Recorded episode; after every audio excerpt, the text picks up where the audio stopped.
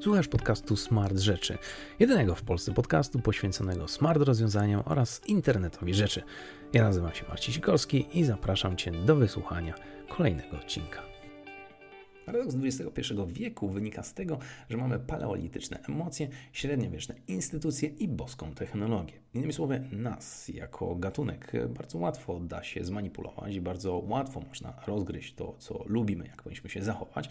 Z drugiej strony nasze instytucje niestety, ale działają w pewien skostniały i średniowieczny sposób, a z trzeciej strony mamy boskie technologie wprowadzane przez fantastyczne firmy jutra, które właściwie dają nam na talerzu technologie, które są tak futurystyczne, że czasami ciężko jest je zrozumieć.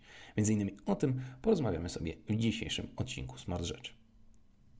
Ostatnio natrafiłem na prowokujący artykuł, tak, kolejny, z serii Coś jest nie tak z naszą rzeczywistością. Otóż wynika z niego, że żyjemy w czasach tak zwanego technologicznego recyklingu. Technologia, którą wymyślamy, jest tak naprawdę kopią generycznych haseł, które fundamentalnie nie zmieniają w żaden sposób społeczeństwa, zwłaszcza, że mentalnie utknęliśmy w stereotypie znanej nam codzienności. Innymi słowy, nawet jeśli mamy nowe technologie, to te technologie powielają coś, co już i tak znamy. Ten sam sposób pracy, tylko za pomocą nowej technologii.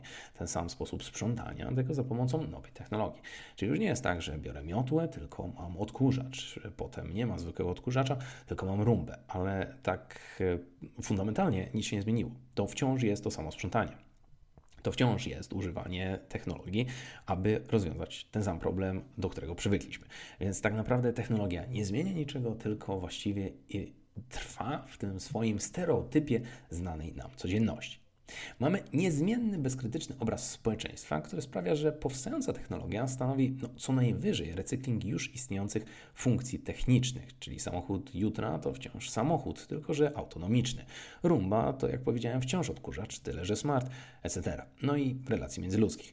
Więc właściwie, nawet jeśli myślimy o tym, co będzie za 100 lat czy za 200 lat, to nie Potrafimy wyjść poza pewne schematy, tak znane e, pytanie, wymyśl jakiś nowy kolor, tak? Tylko wciąż e, trwamy w tym samym, co już znamy. Wciąż, mimo że udoskonalamy technologię, to udoskonalamy je do znanych już nam istniejących realiów.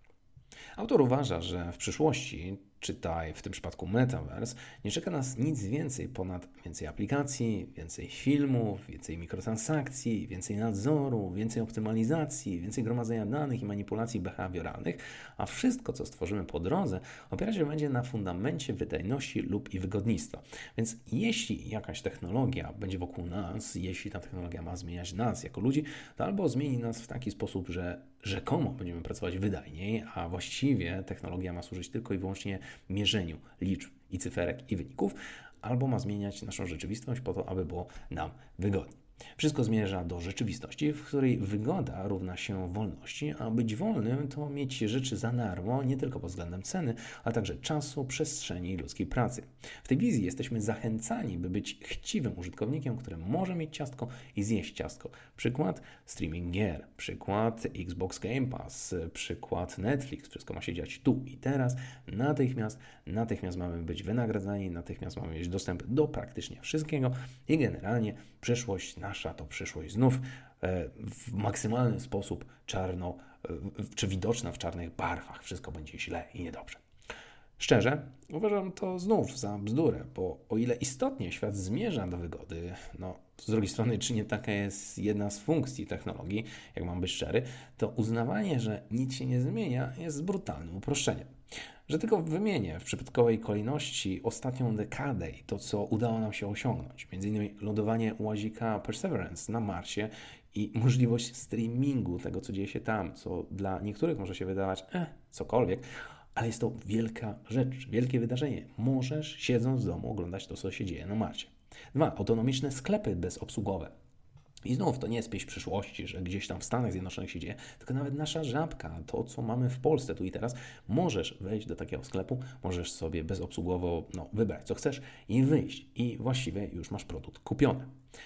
Smartfony i możliwość rozmowy z rodziną. Jakie by nie były te smartfony, to każdy ma dostęp teraz do każdego człowieka na świecie. Mogę zadzwonić, mogę uruchomić sobie kamerę, mogę widzieć tę osobę i właściwie mogę być bliżej tej osoby. Dalej, IoT i lepsze rozumienie rzeczywistości. Internet rzeczy nie jest czymś najgorszym na świecie, tylko jest czymś, co pozwala nam zoptymalizować i lepiej zrozumieć naszą rzeczywistość. Dalej, SpaceX i reużywane rakiety. Hello, jeszcze coś, co do niedawna było no, nie do wyobrażenia sobie. Teraz jest możliwe i mamy rakiety wysłane tam w kosmos i one potem wracają. Kiedyś tak nie dało się. Teraz uznajemy to za standard. Dalej, druk 3D. Druk 3D i coś, co znów zmienia naszą rzeczywistość. Sprawia, że możemy wydrukować sobie dowolny element, dowolny produkt, jaki byśmy sobie nie wyobrazili w naszym domu. Dalej mamy takie technologie jak blockchain, który, ja wiem, kojarzy się z kryptowalutami, ale na dobrą sprawę też pozwala nam lepiej zoptymalizować naszą rzeczywistość, czy zmiany w medycynie, jak na przykład rewalk i ogólne egzoszkielety. Coś, co kiedyś było hiperdrogie, teraz staje się coraz tańsze i co więcej pozwala tym ludziom wrócić do normalnego funkcjonowania i bytowania. Więc y, to nie jest tak, że technologii nic się nie dzieje, że właściwie stanęliśmy w miejscu i nie rozwijamy naszej wyobraźni. Ba, idąc dalej, do tego technologia napędziła przecież zmiany w społeczeństwie. Gdyby nie technologia, to dzisiaj nie mielibyśmy możliwości zdalnej interakcji, nie mielibyśmy krótszego czasu pracy, który jest przecież wprowadzony, z tego co pamiętam, w Japonii i w kilku innych rejonach na świecie. E, nie byłoby większego nacisku na zdrowie, między innymi psychiczne pracownika. Nie mielibyśmy wszelkiej maści ruchów czy inicjatyw, czy to ekologicznych, czy ruchów społecznych, gdyby nie dostęp do internetu, gdyby nie możliwość zebrania danych, gdyby nie możliwość zebrania jakichś dowodów, gdyby nie ta technologia. Nie byłoby redukcji biedy, oczywiście w skali. Nie byłoby tak ogólnego dostępu do edukacji, czy większej ochrony środowiska, więc ludzie powiedzenie, że nic się nie zmienia, jest sporym naruszeniem. Ok, szum informacyjny zabija nas, nasze wygodnictwo, właśnie ten streaming gier, tych filmów, muzyki, Spotify, e, Netflix. To bywa problematyczne, ale spójrzmy, jak wiele rzeczy uległo zmianie na lepsze. To nie jest tylko i wyłącznie tak, że no, w jakiś sposób zablokowaliśmy się w starych tutaj ryzach, że myślimy w stary sposób i zawsze rzeczywistość i przyszłość będzie wyglądać tak samo. No ludzie kochani, czy ktoś, kto wymyślał na przykład y, kosiarkę po raz pierwszy po to, aby właśnie skosić trawę, wyobraża sobie, że w przyszłości będzie na przykład możliwość streamowania sobie zdalnie tego, że ktoś gra w piłkę nożną i taki znany piłkarz będzie wart setki milionów dolarów? No nie, ale on zmienił rzeczywistość i nie wyobrażam sobie, że z jego perspektywy myślał, tak, w przyszłości ludzie będą zachowywać się tak samo jak ja i nic się nie zmieni. Nie, no właśnie nie o to chodzi. Technologia jest e, sporym, jakby nie patrzeć, problemem, dlatego że staramy się, czy zawsze istniejemy w takich dwóch bytach. Z jednej strony istniejemy w tym, co tu i teraz, to co znamy. Technologia, jeśli jest adaptowana, to zazwyczaj adaptowana jest tak, aby troszkę zmodyfikować naszą rzeczywistość, ale nie na tyle, aby nagle wszyscy zaczęli panikować. Tak? Z drugiej strony zauważmy, jak dużo dzieje się w tym samym momencie na świecie, jeśli chodzi choćby o rozwój dronów i tego, co one są w stanie zrobić. Jak bardzo kiedyś te drony były nieporadne, były wielkie, te baterie się rozładowywały, mnóstwo było z tym trudności, a teraz mamy przecież drony, które potrafią nawet latać na drugi kraniec hen daleko i nie ma z tym problemu. Są hipermałe, same potrafią się naprawiać i no, zmieniły one rzeczywistość naszą, bo czy ktoś sobie kiedyś wyobrażał pracę operatora dronów? Nie, a jednak taka praca już teraz jest, istnieje, więc zmieniliśmy niejako naszą rzeczywistość i no, twierdzenie, że zawsze będziemy istnieć w tych samych ryzach, zawsze będziemy myśleć w ten sam sposób, jest delikatnie mówiąc cokolwiek słabe. Znów, technologia nie jest zła sama w sobie i nasze myślenie nie jest zakorzenione w tym, co tu i teraz. Problemem jest to, że rzeczywiście od zdania, od którego wyszedłem swoją drogą, to, że jesteśmy tak naprawdę takimi paleolitycznymi małpami, które na dobrą sprawę no, myślą o bardzo prostych, przyziemnych rzeczach i bardzo łatwo da się no, manipulować, nie pomaga w konfrontacji z tym, że mamy po drugiej stronie technologię, która jest, jakby nie patrzeć, niesamowita. No, internet rzeczy jest niesamowity, metaverse jest niesamowity, możliwość przeniesienia Ciebie do VR-a czy używania AR-a jest czymś niesamowitym, ale jednocześnie oczekujemy, że instytucje, które są dość średniowieczne, będą nad tym wszystkim kontrolować i pilnować, aby wszystko było ok. No te trzy światy, te trzy byty ze sobą niekoniecznie muszą istnieć w idealnej harmonii. A jeśli nałożymy na to właśnie, jak sama technologia w sobie działa, no to zaczyna się robić ciekawie. Jestem jednak daleki od tego, co twierdzi sam autor e, tego typu wpisu, że no, nasze myślenie jest cokolwiek proste, bo naprawdę znam mnóstwo, mnóstwo wizjonerów, em, którzy potrafią wymyślić coś, co jest niebywałego i co w pewien sposób zmienia naszą rzeczywistość jak nigdy dotąd.